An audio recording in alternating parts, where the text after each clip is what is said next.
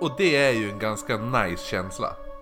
Erkänn att när du känner dig lite bättre än andra, då, då, då mår du som tipptopp.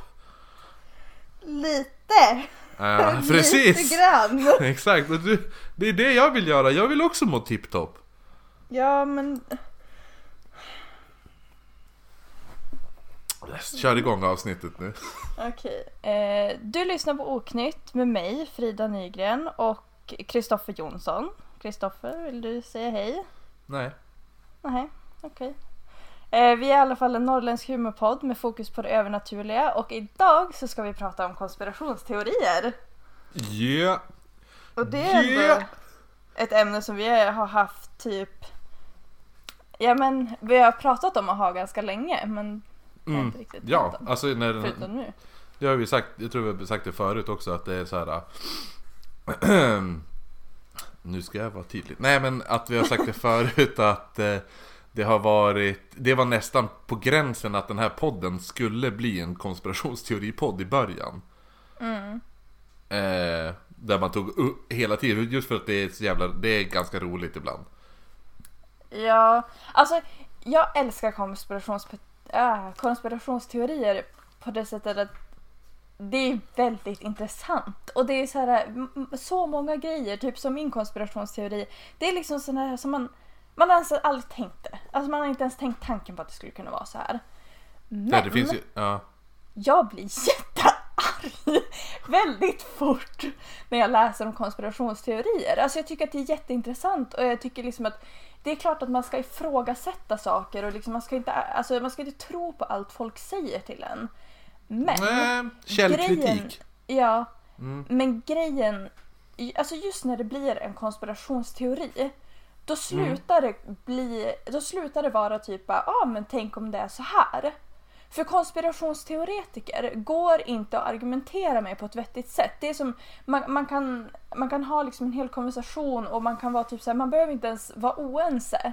Man kan bara säga typ så här, bara, ah, men har du tänkt på att det skulle kunna vara på ett annat sätt? Och de bara nej, för det är så här. Jo men också är det ju den här grejen att det går ju alla att argumentera för det, då säger de alltid Jo men det är det de vill få dig att tro Precis, precis! Oh. Det är samma sak som bara, men man kan ju se, du kan ju se krökningen på jorden när du flyger Nej men de har ju installerat eh, speciella glas i alla flygplan som gör att det ser ut som en krökning Fast det inte är det det, det, går ju, det är ju omöjligt att bevisa, det går ju som inte bara, men det, det fattar du väl själv att det inte är så Det är det, det, är det de vill få dig att tro Precis. Och Du har ju därför- ingenting att säga alltså, emot. Ja. ja men då, alltså vi hade ju det här som lite kort på historien, alltså att vi, liksom, vi skrev uppsatser och höll på. Eh, och då, vår lärare sa ju det här, han bara, ja, men grejen med konspirationsteoretiker det är ju inte det att de är helt ute och cyklar. Alltså det är ju, jag menar, okej vissa är ju det. Men vissa är ju inte dumma i huvudet bara för att de är konspirationsteoretiker, men de går inte att argumentera med. Alltså det, Nej precis. och det Jo men har, de har ju snöat in sig på en en grej. konspirationsteoretiker säger någonting, alltså man kan, man kan inte riktigt tro på dem på grund av det. Jo, Alltså att det blir ja men vissa är ju ganska, vissa är ju ganska typ välutbildade och alltså ja, så här, det finns det inte jättemånga som är jättesmarta, jätte, alltså, eh, som är så här helt otroliga människor men ändå så blir alltså det är svårt att ta dem på allvar.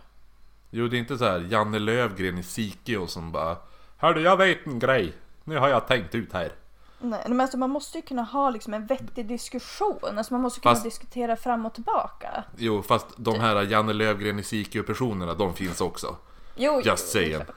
Men eh, Det är som Ja. den här, har du sett, har du sett de här äh, Vad heter det? Det finns någon sån här, heter wife swap Alltså inte om du typ googlar porrsidor Utan det fanns ett program som heter wife swap Eh, Fast var det typ att man, de typ bytte familjer också? Ja, i, ja alltså okej, den som ja, gick på Jag TV har sett något avsnitt av det. Ja, precis. Att, att, det är så här. Fruarna fick byta plats i hemmet. Ja, ja precis, precis, det har Ja. jag sett. Eh, och då var det ju en som var en familj som var helt inställd på att jorden skulle gå under 2012. Åh nej. Och så kom de dit och hon bara, men den är... Bara, det är riktiga så här um, typ här, sydstats rednecks-aktiga Ja. människor. Eller, fast jag tror att det var så här säkert i typ Missouri. Eller något sånt där. Väldigt så här. ehm, the outskirts ställen. Och då hette det nu... Nej men då, och då försökte hon förklara så här, men det är ju inte på det här sättet. Och de, de var så jävla smart, de tyckte de var så jävla smart. För hon bara, men gud hur har ni råd med alla grejerna? Och de hade så här 70 tums eh, plasma-tv, köpte typ två nya Range Rovers, så här, fyr, alltså, fyrhjulsdrift så här, eh, Kostar säkert 500 000 styck, om inte mer. Eh, Och vad heter det nu? Ja men hur, alltså de har köpt massa grejer så då bara Nej men vi har ju tagit allt på avbetalning Nej! Och så bara, men, och så bara men hur hade ni tänkt då då? Då bara ja men det, det fattar du väl Vi köper allt på avbetalning nu Om fyra månader går jorden under Alltså behöver vi inte betala Åh nej! Boom! Nasty surprise Tommy! Fail safe! Oj oj oj. Ja det är, det är inte lätt när det är svårt. Sen finns det ju andra wife swaps också som sagt Jo, jo men eh, det är I've seen the footage Grattis! Tack! Kul för dig! Du vad Ja. heter, nej men, nej men, ja men så, typ sådana människor är ju sämst. Men sen, Ja. det finns, och så just det här, det finns ju alltid, ehm, det finns ju alltid konspirationsteorier, det finns ju om allt. Allting kan ju knytas på något jävla, någon vänster. När man har suttit och googlat, alltså typ såhär när man skulle välja, man, alltså det finns så jä... Du, vi var ju inne på det här med typ att Finland inte ens existerar. Det är det jag ska prata om. Oh, ska du det? Ja! kung, Alltså jag har jag vill- velat jag- fram och tillbaka så mycket. Jag ville som sagt ta, eller jag funderade på att ta Flat Earth. Mm. Men jag blev väldigt, väldigt sur när jag såg den här dokumentären. Så jag tänkte, Ja, den jo, här är blir man bara så lagom irriterad för det är typ så här bara, Men- ja men det är, ah. Men vad heter... Jag, jag tänkte bara, vi kanske borde säga också att ehm, Jonny skulle vara med i det här avsnittet men han kunde inte. ja. Han, var han vabbar. Det var det, det var det vi inte skulle säga att han gjorde. Han vabbar i vabru, vabruari. Ja. Säger man vabruari eller vabruari? Jag skulle vilja säga februari. Ja, jag tycker också det känns Jag bättre. tycker att det lät kul. Eller Men nej, alltså- det lät bättre. Jag Jo, precis. Mer stilrent. Mm. Men, kommer du ihåg det här jag berättade tidigare i veckan det här om eh, Beatles-grejen, Mm. konspirationsteori. Har, du, har du fått reda på vad det var? Eller? Nej, jag Har lyckats- jag lyckats hålla dig undan? Jag lyckas hålla mig. Okej, så att eh, för dig då, och de som, den som lyssnar och inte vet om det här, så finns det alltså, det här är inte min konspirationsteori jag tänkte ha, men det här är en snabbis, att eh, Paul McCartney, alltså basisten i Beatles, att han är död och dog innan eh, Abbey Road-plattan. För tydligen så skulle ty, han ha varit med om en bilolycka någon gång typ på mitten av 60-talet någon gång. Och då skulle han ha dött. Tänker folk. Och så har de anlitat då någon så här, så här lookalike snubbe. Så de anlitat en lookalike för att ersätta Paul McCartney. Så då finns det ju bevis tydligen på Abbey Road-plattan. Du vet Abbey Road-plattan när de går över övergångsstället där vid Abbey Road. Eh, för då är ju så här, då är det ett då att alla är ju klädd på olika sätt. Så att eh, längst fram går ju John Lennon. Och han är ju klädd som, alltså helvitt då, som, en, som prästen ungefär. Efter kommer, kommer Ringo Starr som är klädd helt svart som den sörjande.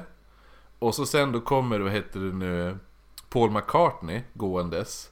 Eh, I typ såhär, ja, det är väl, jag vet inte vad det är för färg, men typ grå, mörkgråaktig. Men det har ingenting betydelse. Men han går barfota. Och det ska tydligen representera att han är död. Eller någonting. Plus, plus, för alla andra har skor, inte Paul. Plus att han har en cigarett i hans högra hand.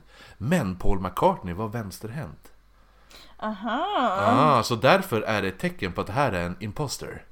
Och så sist kommer George Harrison i sin så här jeans, jeans eh, dress då, så han har jeansskjorta och jeans på sig, så han ska representera dödgrävaren. Eh, så det är typ, typ bevisen. Att Pa- Paul is dead. Eh, sen det finns massa andra grejer, så här små grejer också, typ att eh, Eh, Ja, det men- finns ju en som är, eller det är ju inte om The Beatles specifikt utan The US vs John Lennon. Vadå tänkte du? Ja men det är en be- bekräftad konspirationsteori. The US vs John Le- Ja men vadå? Ja, då, är typ ingen, att- då är det ju ingen teori, då är det ju en konspiration. Jo men det var väl en teori och sen så, är- ja, men, alltså att det är liksom, de bara, ja men, nej, nej alltså det är en, bek- okej men alltså det är liksom, det är en bekräftad konspiration. Mm. Ja. Vad händer? Ja men vad är det då? Vad, nej. Ja men det är typ att han var så här, eh, han, typ i intervjuer och i eh, liksom i låtar eh, så uttryckte han sitt budskap om typ, jag menar fred och sånt där och så blev han alltså motståndare, motstånd, motståndare till eh, Nixon i, Mm. alltså under Jo det var ju hela, ja jo, Ja, eh, och så här, hade så här någon kampanj för att uppmana folk att rösta emot honom. Mm. Eh, och eh, FBI hade, alltså, hade som sammanställt en fil eh, som rörde honom och liksom försökte få hans musik ur landet. Eh, Ja, nice. och vägrade att eh, Alltså i mm, typ eh, 1972 så vägrade de eh, Alltså migrationsverket förnya hans uppehåll- uppehållstillstånd. Ja, ja. aha, ja, ja, det ser man. Jo men det, ja, det känns ändå ganska förståeligt. Ja, ja. Just för att, jo men det var väl hela, var inte ganska, var inte det här typ Vietnamtiden där innan, där i 60-talstiden och så hippie-eran och så kommer det någon jävla britt med hans runda glasögon, långt hår och skägg. ja. Ja, och så säger bara, äh, men vad heter det nu?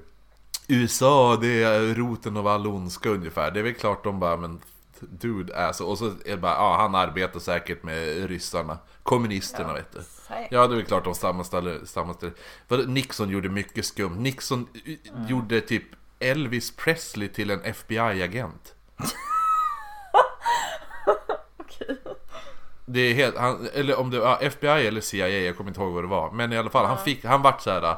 Han vart en äkta FBI-agent som han typ, han gick omkring och bara så här, direkt det var någonting, så här, tjafs eller vad som helst så bara s- så här, typ Ja ah, men du Mr Presley, du har supit eh, rejält här ikväll och eh, du är ett riktigt svin, kan du snälla gå härifrån? Slet han upp sin FBI-bricka bara. Hold on motherfucker. Typ den, ja, ja, så att ja, det gjorde, det gjorde Nixon. Han var lite weird, sen var det ju hela, vadå, Nixon var väl med också om bland de största presidentskandalerna Bortsett från att eh, Bill Clinton fick ett BJ i Vita huset. Men, men vad heter Han eh, Med hela Watergate-skandalen ja. Jo. Vilket också var, det är ju på sätt och vis en konspiration på något sätt Alltså Jo. vadå avlyssning och ah, skit Men, men eh, Ja men det finns så mycket, JFK vart, Var det flera som sköt? Eller var det bara Lee Harvey Oswald? Den där Det grejen känns ändå som att USA är The magic typ bullet the mother of, alltså moderlandet till konspirationsteoretiker. något Jo men det är ju också moderlandet till typ såhär Det är så himla mycket alien activity Mm. re, Alltså gud vad jag vill slänga in engelska Jag vill bara alien activity reports Ja, Jag bara varför kan jag inte säga det på svenska? vad är det för Ja, det är fel? exakt samma Men, sak. men det låter ju mycket häftigare att säga alien Ja, ja, Vad sa jag nu igen? Alien activity reports ja precis. Säger det på svenska då är det såhär Utomjordisk aktivitet som har rapporterats Ja. Det är så här, det, det, är inte, det är inte lika sexigt Nej. Ja, men ehm, alltså i alla fall om man tänker typ de konspirationsteorier som sprids idag och som är populära idag är ju ändå alltså, i strukturer väldigt lika de teorier som har varit i omlopp typ under de senaste 300 åren. För att i centrum så står ju den här farliga fienden som har överlägsna resurser eh, och typ så här, ja, men smider planer för sin egen vinnings skull. Och offentligheten vet ju självklart ingenting om dessa planer. Och det finns bara några få upplysta skeptiker som vet hur det egentligen står till. Och de Ja. gör då allt för att upplysa allmänheten. Och alla de Men- finns på Youtube Ja! Men då alla motarbetas ju självklart av maktinnehavarna och de som tjänar dem. Och, måste, och därför så måste de här konspirationsteoretikerna Ja men så, så småningom typ så här, ja men de måste typ, eh, vad ska man säga, typ höja rösten och ta till liksom, eh, oj vad ska jag, vad menar jag, typ alltså sådana här extrema medel på något sätt. Mm. Och ja. Men det är YouTube. typ lite, ja men Youtube. Men det är, Youtube är ett svinbra sätt att liksom sprida sin åsikt på. Det känns När som man har en idé som ingen annan vet om. det känns som att Youtube har gett en, det är en sån stor plattform för konspirationsteoretiker att Ja. bara, vet du, det känns som det har spridit så himla mycket. Ja. Jo men absolut, det är liksom, tänk förut så fick de knappt tag i likasinnade personer och nu, nu finns det liksom en hel värld. Ja men nu finns det ju så här typ som Comic Con fast typ Flat Earthicon. Ja, Eller så här, ja men så här, det kommer 150 000 människor till en konferens, alltså så här, typ två dagars eh, typ utställning och konferens. Där folk säljer typ, har föreläsningar och säljer merch. Vem fan vill köpa merch av en snubbe som bara Jo den är platt! Och så bara, men det är den ju inte, det är det de vill få dig att tro! man bara oh shit! Åh! Gud, får jag köpa en t-shirt? Får jag köpa? Ge mig en t-shirt! Ja, ja okej! Ha, ha, har du något mer? Kaffemugg? Ja! Jag ska fan köpa mig en t-shirt nu bara därför. Alltså en, en flat earth t-shirt eller bara en t-shirt? Nej. Ja, jo, bara en, bara en till random. jag Imorgon. så, går jag på H&M och köper en- t-shirt? Nej, men bara därför. Nu ska jag... Kan inte folk sponsra mig? Nej, gör inte det. Och så får jag köpa en typ Nej. såhär bara... Men du ska "Det- inte stötta de här knäppisarna. Okej då. Jag ska köpa en ändå. Oj, oj. Eh, vi, kan, alltså, vi kan ju snacka lite grann om varför folk lockas till konspirationsteorier egentligen. Mm. Alltså för att jag har lite svårt att förstå det på något sätt. Alltså, men det har inte jag. Jag tror ändå att det finns Det finns en eh, jättebra historiepodd som heter typ Dan Carlins Hardcore History och jag tror, han beskriver ganska bra i början av något av avsnitten som att det här är anledningen att man vill alltid att det ska finnas en större makt till någon jättestor händelse. Till exempel det här med, eh, han tar som till exempel med och jämför eh, mordet på JFK och eh, mordet på Frans Ferdinand, som, alltså skotten i Sarajevo där som startade Ja. hela första världskriget. Och att, att just det här att det var bara en, man bara, det måste, det måste ligga någon stor, en större makt bakom en sån stor händelse. För han menar att typ JFK-grejen var ju typ hela, hela USA, folk grät. Alltså så hemskt var det. Att folk Ja. stod och alltså sörjde, alltså Nej men det är samma sak, just det här att Likadant med, man kan jämföra det också med Olof Palme i Sverige. Det här Ja. att man vill att det ska vara någonting, du vill ändå att det ska vara att det var Säpo som var med och gjorde det. Du vill att det ska vara något, något mer betydelsefullt. Än en jävla alkis som Christer Pettersson. Ja, jo. Ja, någon fyllejävla gam-alkis som bara random sköt en så betydande människa.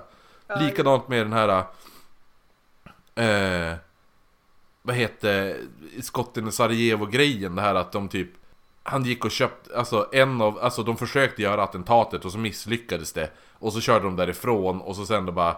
"Ah, ja men vi, vi svänger i, eh, Istället för att fortsätta den planerade vägen så var de tvungna att svänga in någon annanstans. Och där, just där de svängde in, där stod någon jävla mm, tönt som skulle ha varit med på mordförsöket men lyckades ta sig därifrån och inte bli arresterad. Den snubben stod typ och köpte en macka. Och han bara åh, där är han! Och så gick han fram och sköt han.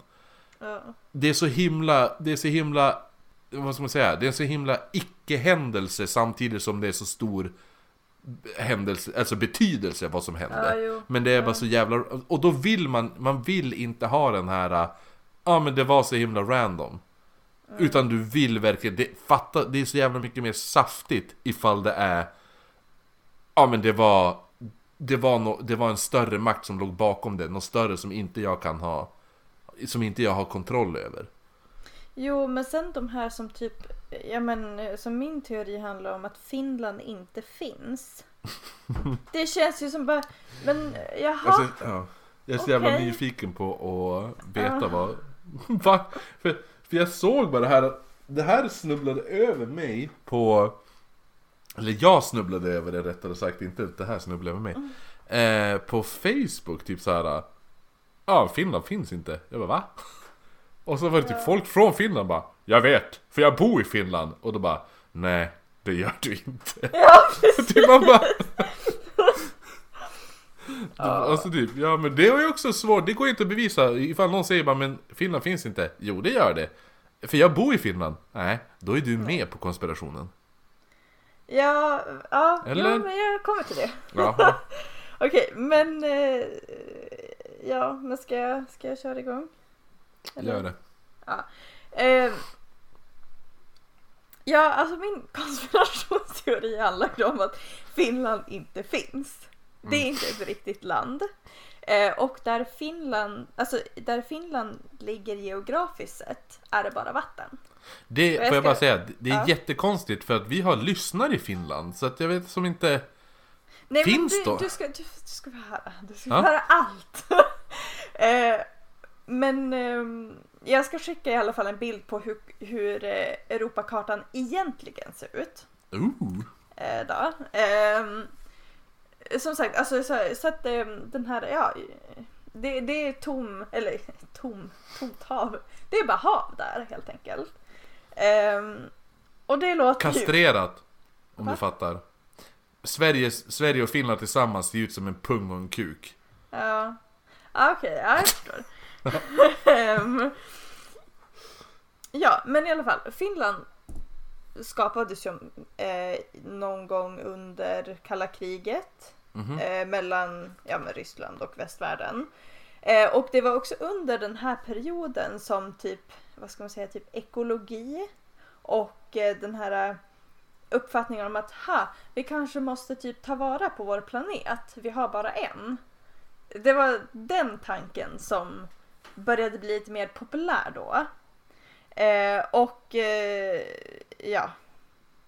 Eh, de, så att, de, huvudpersonerna i den här konspirationsteorin är Ryssland och Japan. Vilket jag tycker är väldigt konstigt. För att geografiskt så ligger ju inte Ryssland och Japan, eller Ryssland där i närheten av där Finland borde ligga och Japan ligger ju inte särskilt nära varann. Men, Fast Japan, Japan och Ryssland ligger ju ändå ganska nära varandra med tanke på hur långt Japan sträcker sig. Nej, Ja, vad ja, säger ja. Ja, Ryssland alltså sträcker sig menar jag. Jo, jo. Men Ryssland- inte just ja. den här, alltså Japan ligger ju inte nära Finland. Nej, men eftersom att Finland inte finns så att... Jo. Ja, jo men alltså havet där Finland är då. Eller där Finland inte är. Nära Sverige. Ja, precis. Japan ligger inte nära Sverige.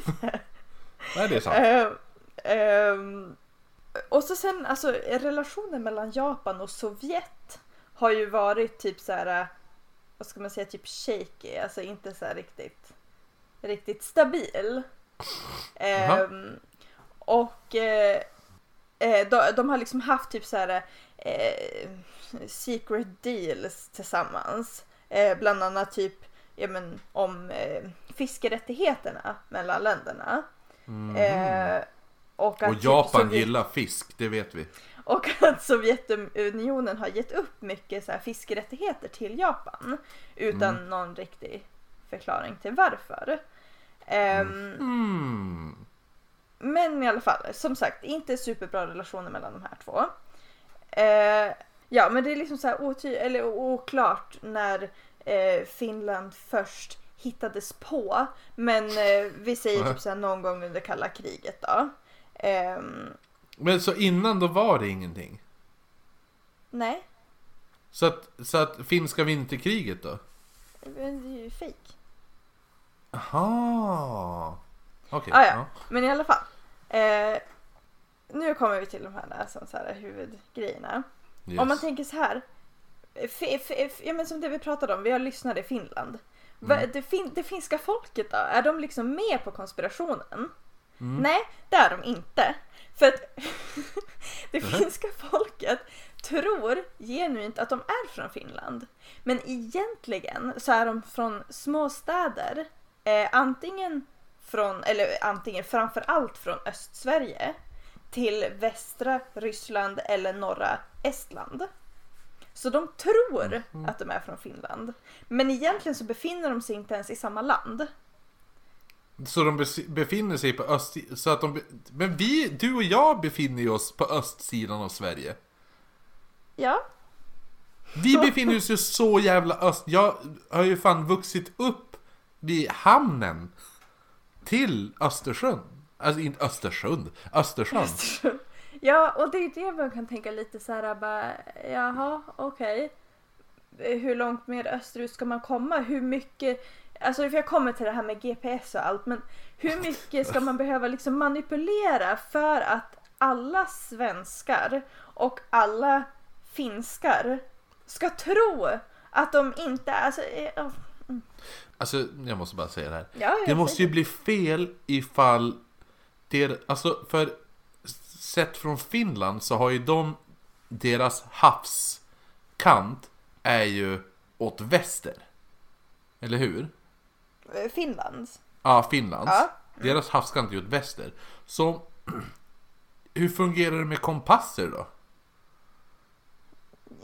Ja, alltså jag har inget svar på just kompassfrågan. Det är liksom så här, det, det, det, alltså det, det, det finns många hål i den De här kanske... teorin. Mm, jag tänkte att det skulle, jag tänkte mest att det skulle vara att de bodde i Ryssland. Men, tro, men trodde att kartan såg annorlunda ut. Ja, nej, utan majoriteten bor i Östsverige. Men... eh, What? Så vi Men bor ihop sen, med eh, finnjävlar? alltså många som bor i Västryssland och norra Estland också. Okej. Men i alla fall. Eh, och då kan man tänka typ så här eh, Nokia som är Finlands, eh, ett av Finlands största här, företag. Mm. Eh, har Japan som största importör av Mhm. produkter. Trots att väldigt få människor äger Nokia-produkter i landet. Men det är Eh, inte för att de... Ja, det, nej, är för att, och det är för att Nokia egentligen är ett japanskt företag. Aha! ja, men eh, Betyder förut- Nokia någonting på japanska? jag vet inte. Jag Typ inte. Big Balls. Nokia! Eh, ja, men eh, så för, då kan man undra, okej, så förutom Finlands exporter, alltså förutom Nokia, vad händer med de andra exporterna från Finland? Och enligt den här konspirationsteorin, eller enligt den personen som skrev om konspirationsteorin, eh, så är Finlands tre största och tre mest kända eh, industrier är ja, men, olja, teknologi och software. Mm. Ehm, och oljan eh, samlas på sån här offshore platforms typ. Jag vet inte riktigt hur jag ska- översätta det. Eh, men eh, som resten av, ja men alltså som vi tror är Finland. Eh, och egentligen så är det som Japan som är ansvarig för det här och bla bla bla. Ehm, grejen är att det här är ju inte sant för att Finlands största export är skog. Ja. Alltså precis som Sverige så är en väldigt stor del av Finland täckt av skog. Och därför exporterar de, alltså det är liksom, det är deras största exportvara. Så det, Det är det de vill få dig att tro. Ja, säkert. Eh, ja, precis. Eh, och så sen eh, Helsingfors. Helsingfors. Helsingfors ligger egentligen i Östsverige. Ja såklart, Och allting det är ligger så här- det, Östsverige är så jävla stort helt Jag plötsligt. vet. Jag har bilat hela kusten. Och Jajamän. för någon anledning, det, var därför de drog om E4. För att E4 gick ju förut genom alla städer. Nu går den förbi alla städer för att Helsingfors, de ville inte att det skulle upptäckas. Precis. Eh, och så sen så eh, menar de då att det, det är inte som att de som flyger till Helsingfors skulle märka om de är i, i Sverige eller Finland. Nej. Men då måste man ju då tänka så här, då ska det alltså finnas, alltså Helsingfors är ju en stor stad. Då måste Ja. det finnas en ganska stor flygplats. Mm. Eh, och så då i östra Sverige.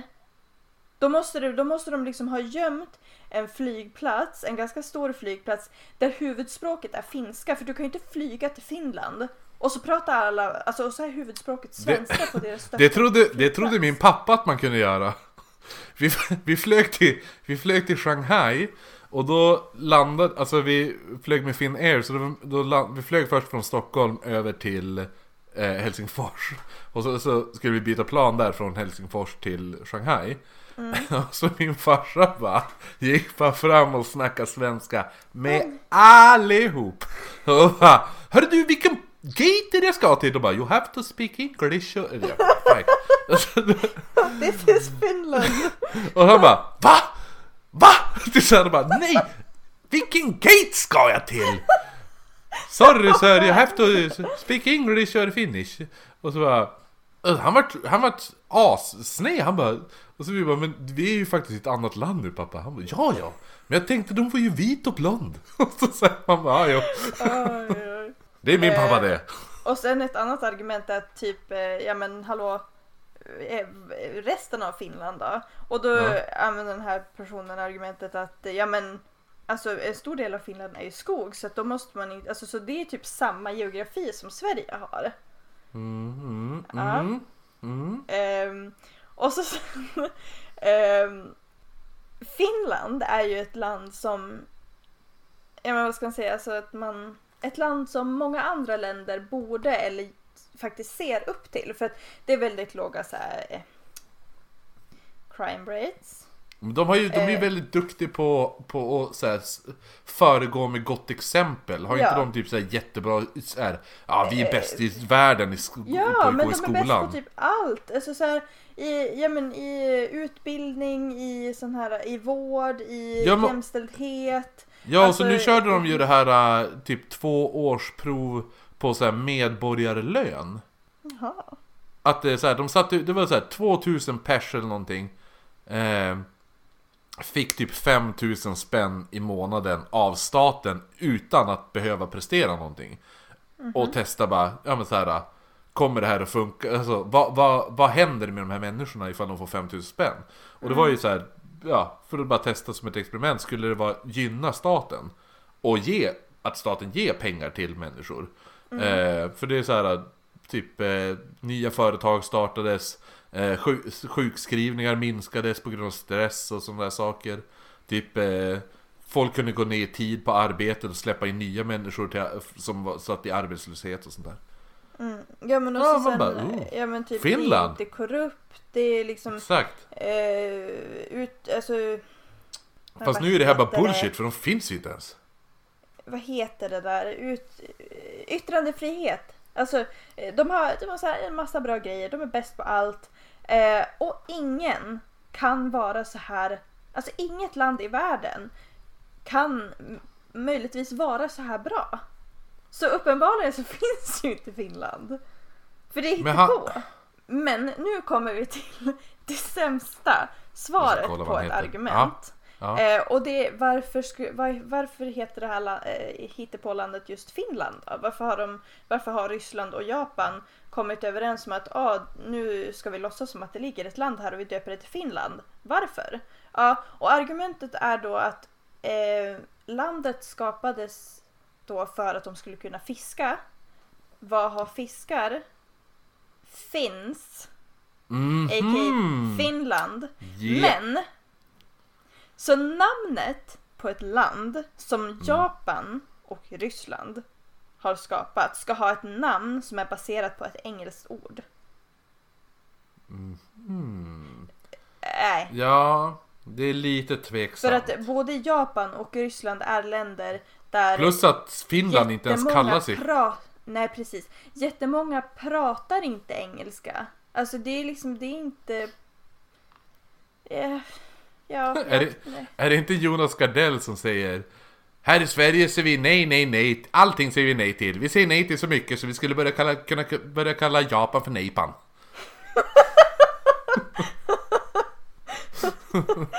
Oj. Ja.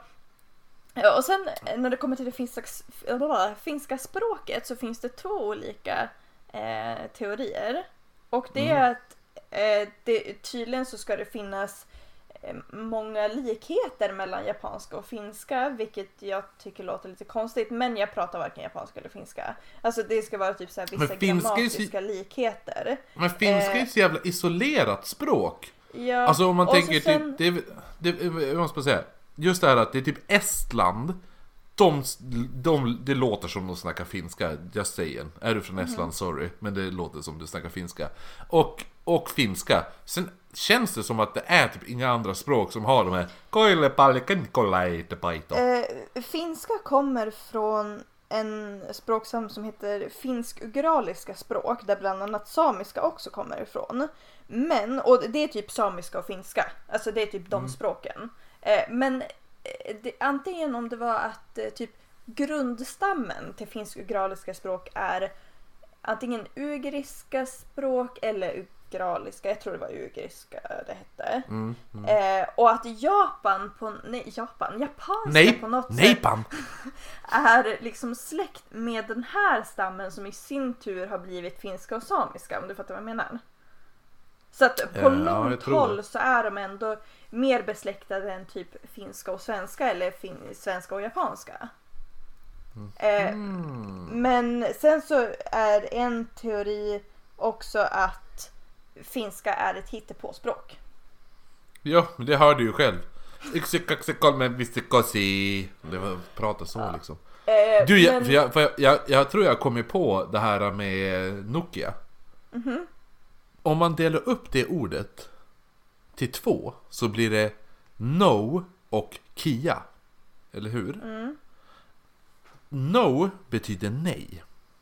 Eller hur? Ja. Kia ett bilmärke, eller hur?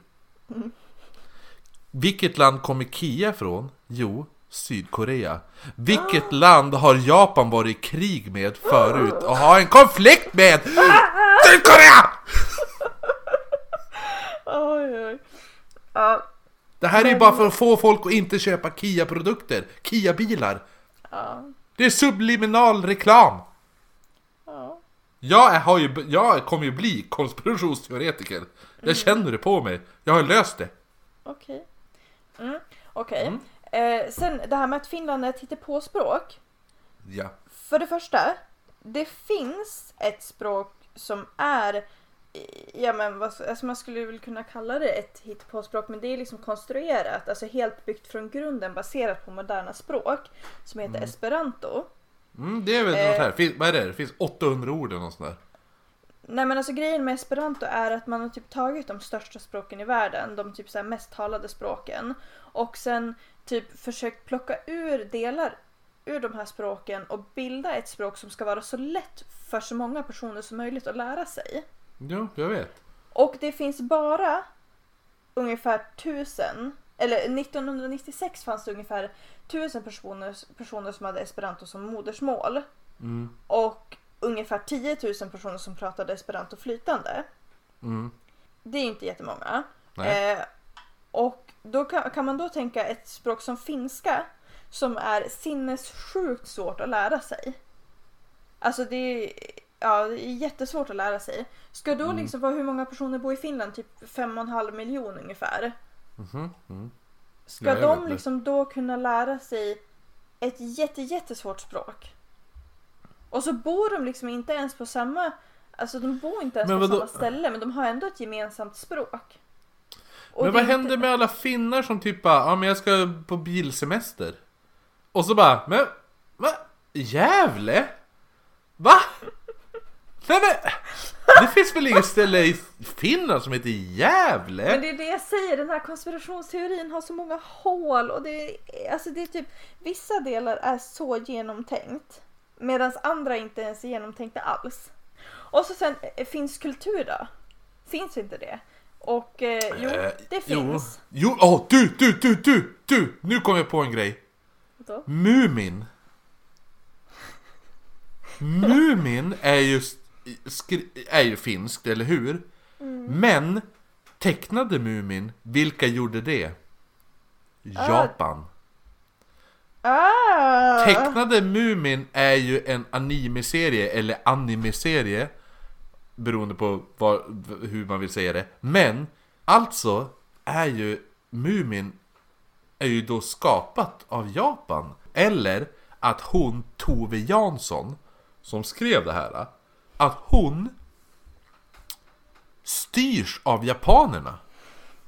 Ja. Allt makes sense! Förutom när finnarna ska ut på bilsemester och bara Jävle!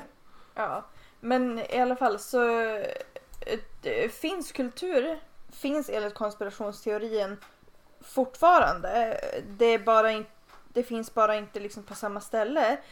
Men kul, då, då ska det alltså vara typ samma kultur i tre olika länder. Alltså det ska liksom vara en gemensam kultur på liksom tre olika ställen. Mm. Och det, alltså, då skulle det så ganska fort bli så här, alltså det skulle ju påverkas av omvärlden som förändras ganska mycket. Och då skulle det Ja. inte, alltså då skulle det det typ inte finnas någon finsk kultur eller ingen så här gemensam. Då skulle det vara typ en svensk-finsk, en rysk-finsk och en Jo, men det är ju det, estfinsk. det är det de vill få dig att tro. Alltså de implementerar ju hela tiden en ny påhittad kultur in i Finland. Pumpar in ny finsk kultur. Det är Ja. så de gör. Ja, men också sen typ, bara, jaha, men eh, det här är ju en ganska stor konspiration att hålla hemlig. Hur har ingen insett det här? Eh, och det har ju vissa personer gjort, de här supersmarta konspirationsteoretikerna som nu kämpar för att folk ska få veta att Finland faktiskt inte finns. Och då är Mm. ett argument därför varför inte så många andra vet det är för att det låter ju aslöjligt att säga bara jag tror faktiskt inte att Finland finns. Och anledningen till att det låter aslöjligt är ju för att det är det ju. Det är ju, alltså ja. Mm. eh, och, och ja, jo. Ehm, och så sen det här, vi pratade om GPS och satellitbilder. Ja. Och det är ju manipulerat och förfalskat. Jo, Ehm, jo, men det är väl klart. de här delarna i Estland, Sverige och Ryssland. Eh, Ja men alltså när man ser det på GPS så har de, blir de tillsammans en finsk zon typ, eller finska zoner. Och mm, blir manipulerade och förändrade för att matcha Finland. Alltså där Finland skulle vara. Och sen så satellitbilder är förfalskade. ja, så kan det gå. Mhm, mhm. Vet du vad jag tänker säga? Ja, jag, min teori motsäger ju inte din teori. För enligt min teori kan det vara så att, ja, vem vet? Finland kanske inte finns. Who knows liksom. Mm. Men det jag tänker berätta startar redan 1691. Det var länge sedan. Aha. Edmund Haley, vet du vem det var? Nej. Haley, som upptäckte den cirkulära banan för en viss komet som nu även bär hans namn. Alltså Haley-kometen kanske? Haleys komet, ja. Eh, han, kom- han kom och då, då kom han på en, te, en teori. Att anledningen till att de här magne, magnetiska förändringarna på jorden beror på att, ja, att jorden var ihålig. Så, så jordens hölje, eller vad man ska säga, jordskorpan eller vad man ska kalla det. Var enligt honom 800 km tjockt. Han hade ju dock, alltså, ja, det är inte så att han hade någon ve- vetenskaplig vetenskapligt bevis utan det var liksom bara Det är så. Det är som jag säger. Ungefär så här typ. Har jag sagt att det är så säger det så. Eh, han, han, på, han påstod även att så här, inuti jorden så fanns det ytterligare två klot. Eh, som hade olika atmosfärer som snurrade i olika hastigheter. Och, och där inne också, eh, mellan de här atmosfärerna, så bodde det en överlägsen ras människor. Är det the lizard people? Nej, men vissa Vissa tänker det liksom. Vissa, Det finns en tanke om att det kan vara det. Grejen är det att The Lizard People är en helt annan konspirationsteori, men de här två kan knytas ihop. Varför skulle det ens bo folk inuti jorden? Hör jag dig fråga Frida. Varför skulle det ens bo folk inuti jorden? Exakt! Då har jag ett svar på det. På grund av Gud! Gud, Gud, det är mitt, det är, det är mitt hatargument. Jag hatar... Mm. ja, jag vet. Eh, Gud skulle aldrig skapa någonting utan anledning. Eh, Självklart Är du med? inte. You with me? Till exempel, han skulle aldrig skapa andra planeter utan anledning. Men vi vet ju att andra planeter finns. Eller hur? Jajamän. Ja. Så Gud skulle ju aldrig skapa en planet om tanken inte vore att ha liv på den planeten. Och eftersom inte vi kan se det här livet på dessa planeter så betyder ju det att livet på planeterna finns inuti. Alltså, alltså så måste planeterna vara ihåliga och om andra planeter är ihåliga, ja, då är fan med jorden det också. Ja, Då spolar vi fram några år ja okej. till 1780 då John Cleves Sims föddes. Sims kom från en ganska välbärgad familj, ganska respekterad. Han var med i armén. Han överlevde till och med en pistolduell en gång. Mot en snubb, mot en löjtnant som heter Marshall. Eh, den här Marshall han överlevde också och sen vart de bästa kompisar. det, ja, det, det är så man gör liksom. Ehm, det, det är lite, ja precis, life goals där.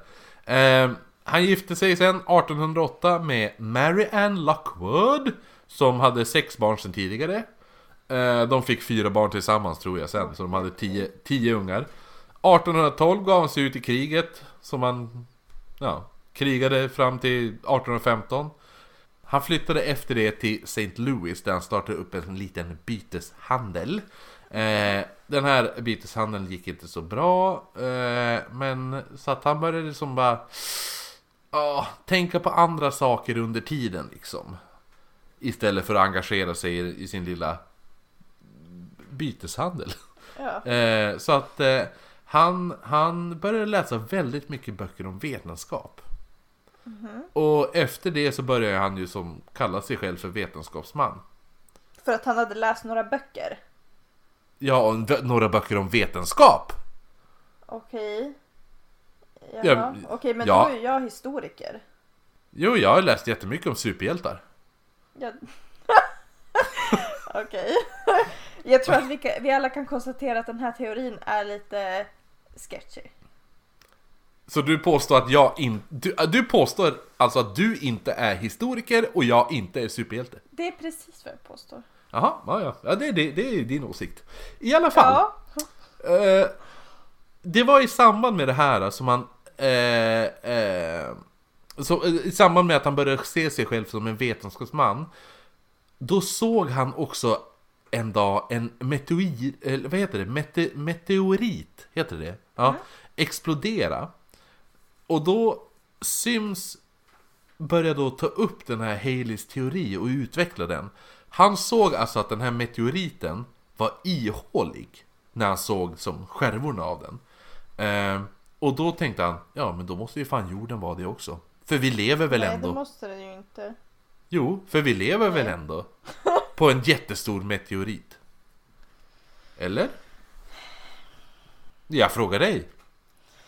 Alltså jag vet, mm, jag tycker att det börjar redan gå lite ut för med hans, hans Okej. ehm, argument. Liksom bara för att en sak är ihålig betyder inte det att en annan är det. Jo, men han menar ju att vi lever på en jättestor meteorit och han såg en liten meteorit gå sönder, ser att den är ihålig, var, då är ju våran meteoriten vi lever på ihålig också. Ja, okej. Ja, ja! det blir, tar jag inte till försvar här. Eh, han självpublicerade sin teori 1818 eh, i ett så här jättestort så här pamphlet, vad heter det på svenska? Så här, ja men så här, ja en liten jag vet, ja, broschyr. Broschyr en broschyr ja. Eh, 1818. Det fick inte så bra mottagande. Det fick väldigt dåligt mottagande faktiskt. Eh, men, men i princip så, så spammade han alla universitet och forskare och media och till och med privatpersoner. Alltså han tryckte upp extrema mängder av det här. Eh, med sin teori som, som, som var så här. Jorden består av fem sfäriska klot varpå vårt där vi lever är det yttre och ingången till dessa klot är Nord och Sydpolen. Där finns det varsitt jättehål. Det är alltså typ så här mun och anus också, det är så han beskriver det. För det är så här, tjockleken på jordskorpan var enligt honom inte alls 800 km som Haley sa, utan enligt Sims så var den 1,6 eller så här 1600 km. Alltså typ, det är, det är ju baserat på miles, så jag tror första är 500 miles, och, och, men, men Sims menar att, menar att nej det är den inte alls för den är ett, ett 1000 miles. Så det är Ehm, inte så tjock. Ja, precis. Och öppningen i Nordpolen är 6450 km bred. Och öppningen, nej i Nordpolen ja, är den 6450 km bred. Och öppningen i Sydpolen, alltså den här anusöppningen, är då 9650 km. Eh, polerna är tillplattade på grund av rotationskraften, vilket gör att man inte märker när man byter gravitation eh, till, till, från gravitation till centrifugation. Visst heter det? Vad heter det? Cen- Centrifugation. Skitsamma. Det är inte där fokus ligger. Det här är ingen Sim- fysikpodd. Exakt. Centrifugation. Centrifuga... Centrifugation. Ce- Jag ska säga det resten av avsnittet. avsnittet. Ja. Centrifugation. Centrifug... Ja. Eh, Sim spelar också att, att ljuset tar ju sig in genom hålen och reflekteras via de olika kloten inuti jorden. Vilket gör att det finns en extremt riklig extremt rikligt med växtliv och stora grönsaker och frukter och djur som lever på den här växtligheten. Och till och med människor. Han, han försökte få till en liten expedition för att ta sig till det norra hålet. Genom att presentera en teori, eller genom att presentera sin teori i hans ansökan om att få ekonomiskt stöd. Han, den här snubben satt alltså i Vita huset och presenterade det här. Åh nej. Och skickade ut, det här stod även i den här broschyren han skickade ut. Eh, ah, i, och det bästa av allting tillhör att han skickade med en, litet, sån här, en liten bilaga i sin broschyr. Så var ett eget skrivet intyg om att han inte var galen. Ett eget skrivet. Ja, Okej. Jaha. ja. Det löd alltså så här. Det här är citat, det här är citat. Till hela världen. Jag älskar att det börjar så. Till hela Han börjar världen. låta galen tycker jag. Ja, nej, men han har ju ett intyg. Ehm, till hela världen. Jag förklarar att jorden är ihålig och beboelig inom. Innehåller ett antal fasta konce- koncentriska sfärer. En inom den andra och att den är öppen vid polerna 12 eller 16 grader. Jag lovar att ägna mitt liv till att finna stöd för denna sanning och är redo att utforska ihåligheten. Om världen väljer att stödja och hjälpa mig i detta åtagande. Jag tillägnar mitt arbete åt min fru och hennes tio barn. Inte hans egna, han har ingen del i de här barnen utan det är hennes tio barn. Alltså det Ja, här efter- påminner mig om den här scenen från Parks and Rec där eh, ja, men de ska väl göra någonting och så behöver de ett eh, tillstånd. Och så ger de typ så här, en sån här tillståndsgubbe bara ett papperslapp och han bara This just says I can, you can do whatever you want. Ja. ja, men det, det, här, det här är ansökan till att göra whatever you want. Ja. Här är också det bästa. Jag efterfrågar hundra modiga följeslagare, välutrustade, att börja från Sibiriens på höstsäsongen med renar och slädar. På isen i det frusna havet. Jag älskar renar och släd. Eh, det är inte så här bara typ något sorts så här motor eller någonting. Utan nej, renar, renar och släde. Som tomten. Jag förutspår att vi hittar ett varmt och rikt land. Rikligt fyllda med grönsaker och djur. Kanske även människor. På en grad norr om latitud 82. Vi återkommer tillbaka den efterföljande våren. Undertecknat JCS. Det, det här gick ju inte så bra. Nej! Så, så Sims, han lyckades aldrig ta sig till någon av polerna. För det här var innan man riktigt utforskat Nordpolen och, syd- och det där. Eh, men under sin tid så föreläste han extremt mycket. Han får runt i hela USA. Han försökte till och med använda typ att jag, eh, jag måste få stöd av USA för att utforska det här. För annars kommer säkert ryssarna att ge mig stöd. Ah, Och då var det lite för att bygga, ja. Eh, så att det vart ju, eh, när man re, reser runt så här, på skolor och college runt om i USA. Och det gav ju oftast fäste hos så här, studenter som sen blev hans anhängare. Som samtidigt växte hela tiden. Tills hans teori i princip var så här ett faktum. Och då, 1869, då kommer en viss Cyrus Teed in i den här diskussionen. Han var alltså besökt av en gudomlig ande som sa att han via reinkarnation var Messias. Det här hände efter han har blivit elektrifierad så han svimmade under ett av sina egna experiment. Eh, men det är något annat. Han bytte då namn till Koresh, eller Koresh. Ingen, det här är ingen, ingen koppling till, till vad heter sektledaren, eh, vad heter han, David Koresh. Du vet, Waco-sekten och det där. Eh, han, för han, han tog ju också det efternamnet, David Koresh. Han hette Okej, inte det. Eh, men han tog i alla fall namnet Koresh. Så att det här är the original Koresh.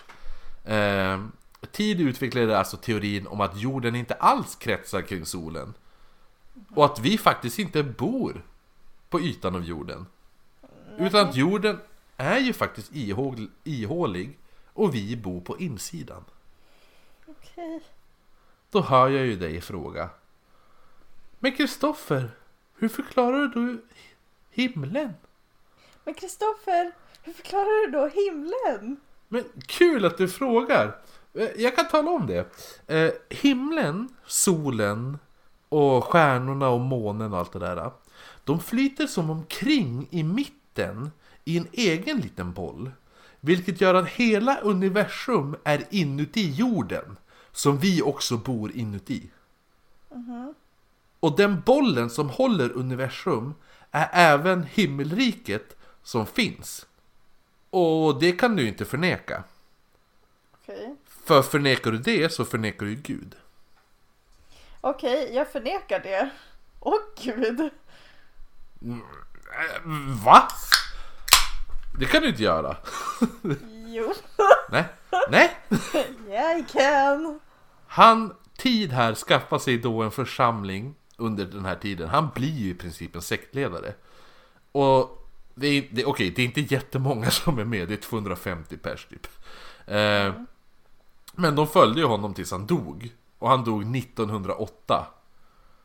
Eh, men, men lite roligt, är bara en liten så här inslängare. Så två år senare, alltså 1910, så kom det en orkan som förstörde hans grav och så slet den med sig hans gris, grista, hans kista ut i havs.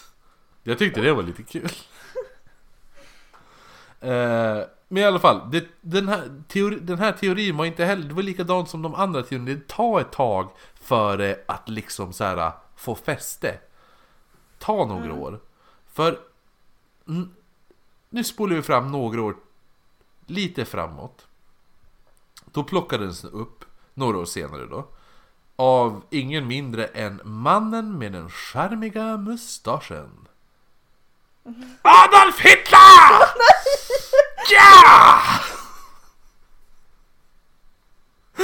Saken är ju Hitler var ju helt besatt av allt, alltså och det okulta. Han är helt... Det finns ju till och med, jag, jag för mig att typ alla flaggor, alla nya så här svastika-flaggor var tvungen att typ röra hans flagga, personliga. För på den fanns det typ hans blod eller något sånt där. Det är något blod som fanns på den flaggan. Och alla nya flaggor var tvungna att röra den eller något sånt där. Jag jag, Ja. ja, det, det, det är sådär. Men, han, men för, för att då så här, sprida den här eh, makten i flaggan, kunna sprida den vidare. Men i alla fall, han var helt, de var helt besatta av det här okulta. Och använde mycket, de använde det jättemycket inom nazismen. Alltså Hitler hade till och med vetenskapsmän som utifrån tidsteori fick så här uppdrag att räkna ut hur, hur man skulle spionera på britterna. Genom att ställa in ett teleskop rakt upp i luften. Okay. För att eftersom om, om jorden, om vi bor på insidan av jorden och jorden är alltså rund och ihålig Så är ju, då, kan, då måste man ju kunna spionera om man tittar rakt upp i luften Så tittar man ju mitt emot andra sidan jorden Ja. Ja, så, så de fick ju det som uppdrag och lyckas hitta rätt riktning Så de kunde spionera på britterna Huh. Ja. Så att han bara Hörni grabbar, ni måste nu ta den här teleskopen och titta i luften. Och så bara Ja men Hitler alltså Det är inte riktigt så det fungerar. Då tittar vi upp i rymden. Nej! Det gör ni icke! Ni ska titta på de där britterna säger jag nu! Typ så. Jag tänker att det är så det gick till. Eh, så Hitler, han skickade till och med ut så här, åt, han, det bevisar att han skickade ut mi- åtminstone en expedition för att hitta eh, öppningen till, till de här polerna. För han tänkte att det finns ju en öppning man kan ta sig ut från det här. För varför skulle det finnas öppningar att ta sig ut? Varför, var, varför ens? Jo, för att om teorierna stämmer så är ju insidan besläktat med ett överlägset människosläkte. Som, de som lever på insidan. Så att om vi då lever på insidan så måste ju den ariska rasen vara den överlägsna. Eller? ja men är det verkligen just vi som lever på insidan då? Mm. Hur Det är därför du de det? tittar upp i rymden för att titta på britterna. Ja men såg de britterna då? Såg de Nej, nej det framkommer ju inte. Men han skickade... Precis! Han skickade i alla fall ut de här för att hitta, för om, om den överlägsna, om vi lever på insidan av jorden eh, Insidan av jorden ska det finnas en överlägsen ras Alltså är arierna den överlägsna rasen Men det finns ju saker som inte är ariska Alltså måste ju de kommit in från något ställe Eller hur? Alltså måste de kommit in. Va? De kanske bara ramlade in. Ja, de har ju alltså ramlat in från munnen eller anuset. Eller hur? Så då skickar han ut för att hitta de där. Teorin har alltså under åren fortsatt att utvecklas. Och i nuläget så är det liksom två läger. En som tror att vi bor på utsidan, den här konvexa sidan eller vad man ska säga. Visst är det konvex om det är utsidan? Ja, och så de som tror vi på den konkava. Och att vi bor på insidan. Nå- Folk får säga till mig ifall konvex och konkav är Det är tvärtom. Men jag, jag bryr mig inte. Jag har, jag har inte glasögon. Men i alla fall, här är bevisen. Vi vet med säkerhet att det finns fickor i jordskorpan. Har jag fel? Vad sa du? Sprickor? Fickor! Jag vet inte. Vad skulle du kalla en grotta? Aha! Mhm, mhm. Grottor kan vara stora som hus. De kan vara lika stora som Globen ibland. Riktiga salar. De kanske till och med är lika stora som städer. Dun, dun, dun. Så om dessa fickor finns, eller jag säger så här. De här fickorna, eller dessa fickor som vi vet finns, är ju till största del outforskade. Så om det är så många outforskade fickor, kan det inte då vara att en av de här fickorna är så stor att den täcker hela inre jorden? Ja, alltså. Eller hur? Sure. Sen finns det även en fågel som heter rosenmås. Och den försvinner norr under parningstid. Men det är ingen som vet vart den håller hus när den flyger upp till Nordpolen. Den bara försvinner där på Nordpolen. Mhm, den flyger in i hålet. I munhålet. För annars, hur skulle den ens överleva på Nordpolen? Om inte det fanns ett munhål med ett paradis. Och Så de här öppningarna är ju, de är ju inte ens, de är ju inte hål utan det är som dimensionella portaler. Och det, det är det som gör att det kan vara svårt att hitta för gemene man. Men då finns det satellitultraljud. Du vet, Okej. som är Ja. i princip samma sak som gravitation, gravitation graviditetsultraljud. Gravid- fast, ja. fast så här, på jorden. Typ göra ett ultraljud på jorden. Ja, och då, aha.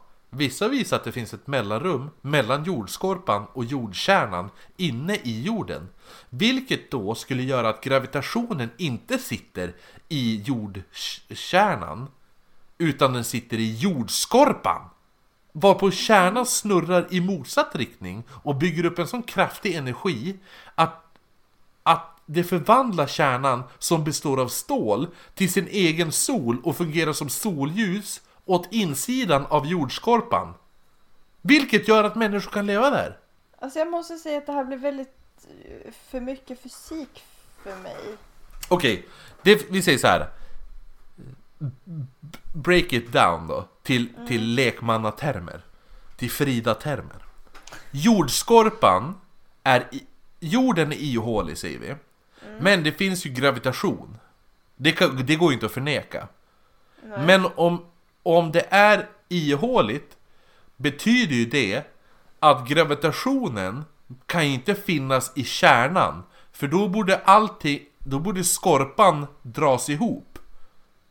Alltså implodera. Förstår du? Så alltså måste gravitationen finnas i själva skorpan. Så att om du är på insidan så dras du utåt. Mot... Mot Okej, där, ja. ja. Men är du på utsidan så dras du inåt. Ah. Mm. Ja.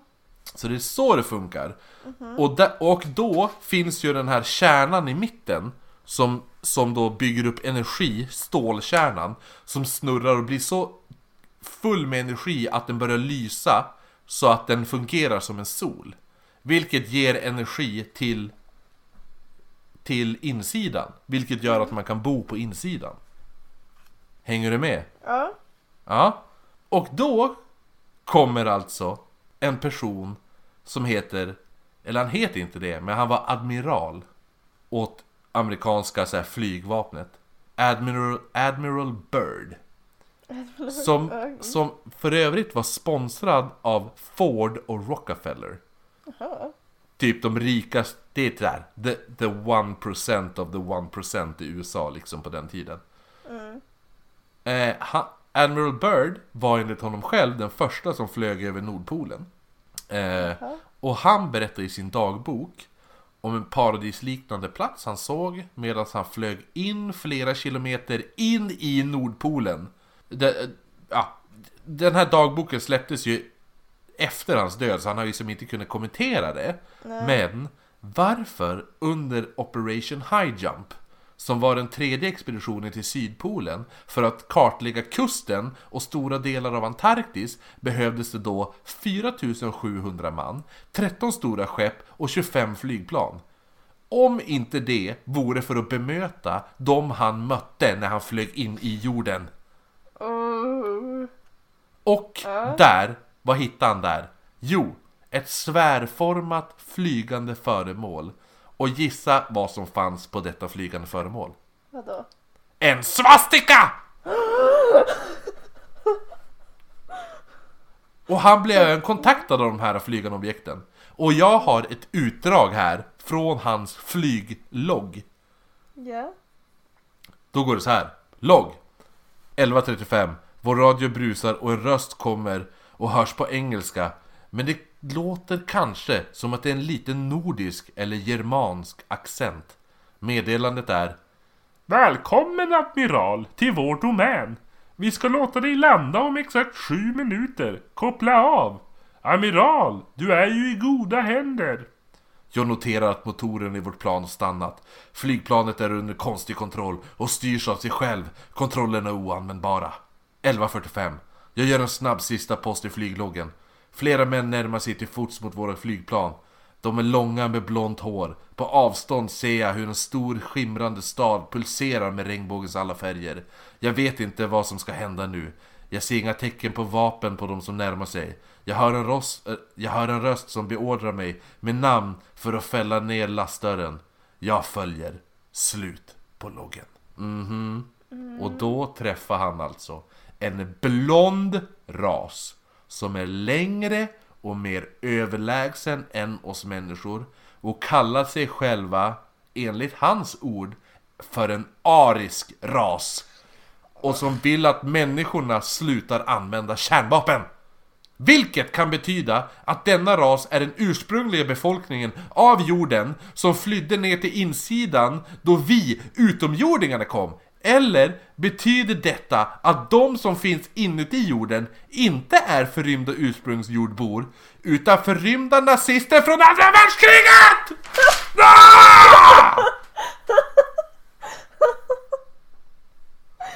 Oj, ja. Det är fan svårt att argumentera emot. Men det var det jag tänkte säga också. När du pratar om lizard people. För, det är klart, folk... Det finns ju en konspirationsteori om lizard people också. Och då, det är det här de här teorierna merge, så att säga. Att de, de smälter in i varandra. Att Ja, lizard people-teorin smälter ganska in bra med Hollow Earth-teorin. Men gör lizard, folk får väl googla den teorin. Men det är min Hollow Earth-presentation. nice. Mhm. Ja, du, det var... Mhm. Det var... Ja. Dang. Den du.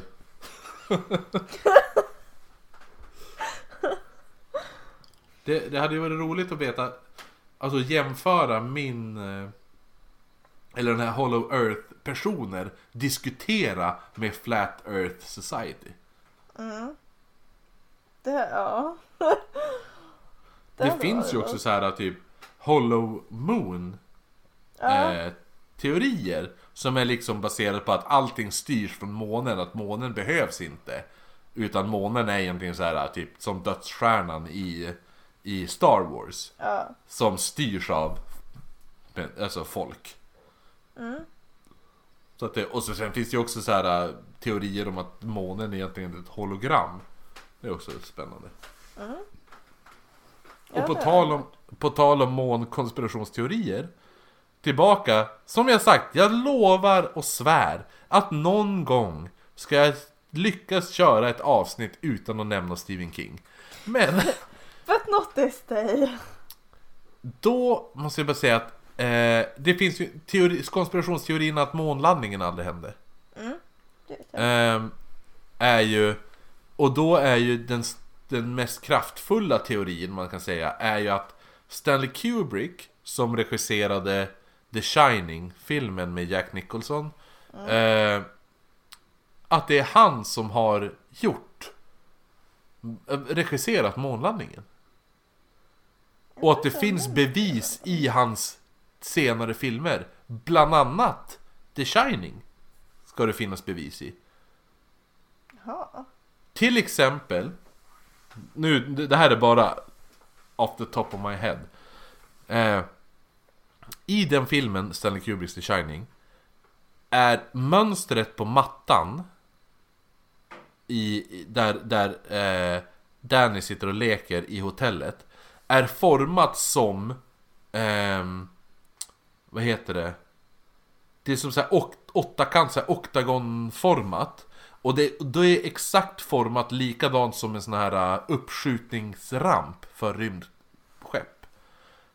Eh, och han sitter alltså och leker på en sån formad matta, alltså den mattan, med en stickad tröja där det är Apollo, där det är en raket Ja, och det står Apollo det, 11 ja. på den. Mm.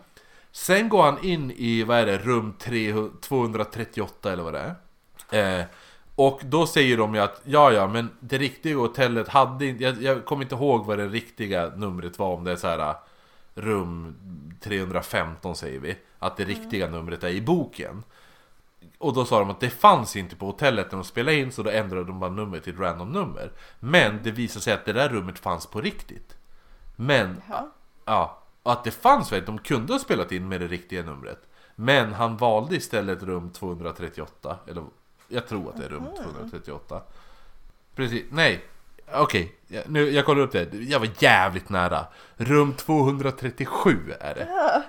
Eh, ja, så, så att rum 237 då. Det, då tog de det rummet och då verkar det som att de det ska vara Stanley Kubricks sätt att förmedla till oss folket att han använde studio, om det är så här, studio 237 på Universal, eller vart det nu var, för att filma månladdningen. Eh, för att han filmade i studio, jag tror att det var i studio 237, filmade han även 2001 A Space Odyssey. Ja. Ja. Och det är liksom... Och då använder han att Danny går in med Apollo 11 tröjan Går in i rum 237 och två, rum två, Så att Danny representerar eh, månlandningen Och två, rum 237 representerar studion han filmade 2001 A Space Odyssey Nice. Så att när de två går ihop blir det fake, fejkade månlandningen. Mhm, spännande, spännande, Ja. spännande. Nej, jag vet inte. Jag, jag gillar den på något sätt. För den är lite, lite så här. Den är ganska väl genomtänkt på något sätt. Ja. Och så just att det har hela tiden med det här att vi, eller vi och vi, vi bor inte i USA. Eh, USA tävlade så himla mycket mot Ryssland. Eller Sovjetunionen med vem som skulle vara först. Vem ska vara först i rymden? Vem ska vara först i månen och allt det där. Och då bara, men vi kan inte landa på månen. Ja men vi fejkar väl att vi gjort det då så att vi vinner. Ja. Mm, mm. Ha. Det är mycket att tänka på. Men det är fan intressant. Den är rolig. Det finns en faktiskt ganska bra dokumentärfilm som folk borde se. Eller borde och borde. Man behöver inte se den. För att det, det, det är nio stycken olika teorier om Stanley Kubricks The Shining. Ja. Ehm, så att alla har sin egen teori om vad filmen betyder. Ja. Eh, och den filmen heter Room 237 Eller Room 237 hur, Eller hur man vill säga det Men den, man borde se den, den är faktiskt Alltså vissa teorier är väldigt intressanta medan vissa är helt jävla fucked up Alltså vissa är så här. Men, men, nej men den borde folk se Även du Frida, du som hatade Shining-filmen Ja. ja. Just det, ska du berätta vad nästa tema i omröstningen blir eller? Ja, ja just det, det hade jag till och med glömt Åh nej! Att jag skulle säga ja, men det är klart. Så att som, vi kör ju alltid då att, att i slutet av de här avsnitten ehm, Fast nu är inte Jonny med så att Men Nej, de rikt, riktiga, riktiga avsnitten I slutet av dem så, så lägger vi alltid upp Den nya motståndaren Till den som står kvar från förra veckans Eller förra gångens eh, utmaning eller omröstning Temaomröstning.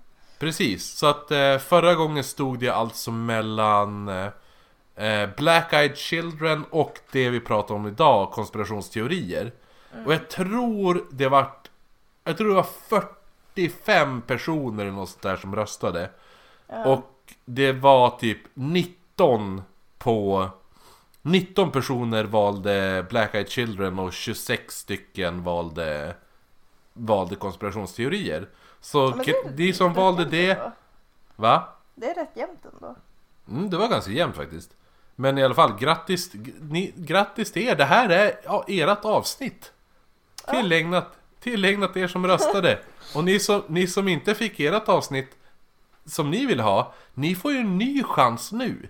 För då står ju Black Eyed Children kvar. Och det jag tänker att omröstningen ska vara är Black Eyed Children mot exorcismer. Exor... Säger man det? Ja. Exorcismer. Exorcismen. Det låter så sexuellt. Mm, jag hade en exorcism igår. Jag vet inte om jag håller med men du, du har rätt i din åsikt. Ja, Som jag man kan ha... brukar s- säga om konspirationsteorier. Du har rätt i din egen åsikt men inte till egna fakta. Jag kan ha 15 exorcismer på en kväll. Låter ju jättesexigt. Nej. Va? Inte med. Okej då. Men i alla fall. Black Eyed Children versus Exorcismer. Det blir spännande. Ja. Mm. ja, men eh, eh, ni hittar oss som vanligt på Facebook. Där heter vi Oknytt bara. Instagram där är oknyttpodd och mail oknyttpodd.gmail.com. Och så har vi även en shout-out till Diana Stödberg som hörde av sig till oss. Yeah, Diana Stödberg. Mm, hon, jag tror, jag har hört rykten om att hon är så här äh, känd som så här original killer and a hundred dollar billa. Jag vet jag kan, det kan vara att jag lyssnar för mycket på Mob Deep. Och jag vill Det bara kan säga vara så. straight men, killer, eh, hundred dollar billa. Men jag har för mig att hon är känd som det också. Mm. I hennes umgängeskrets. Ja men det var, det var allt för oss för den här gången. Det var ju det. Det var ju trist. Ja men nu har vi, både vi och ni mycket att fundera på. Nej, vet du vad? Frida? Vadå? Förutom det, men vet du vad? Det, det, det här avsnittet nu, vi firar ju i princip 4000 downloads. Ja, just det. Det har jag glömt.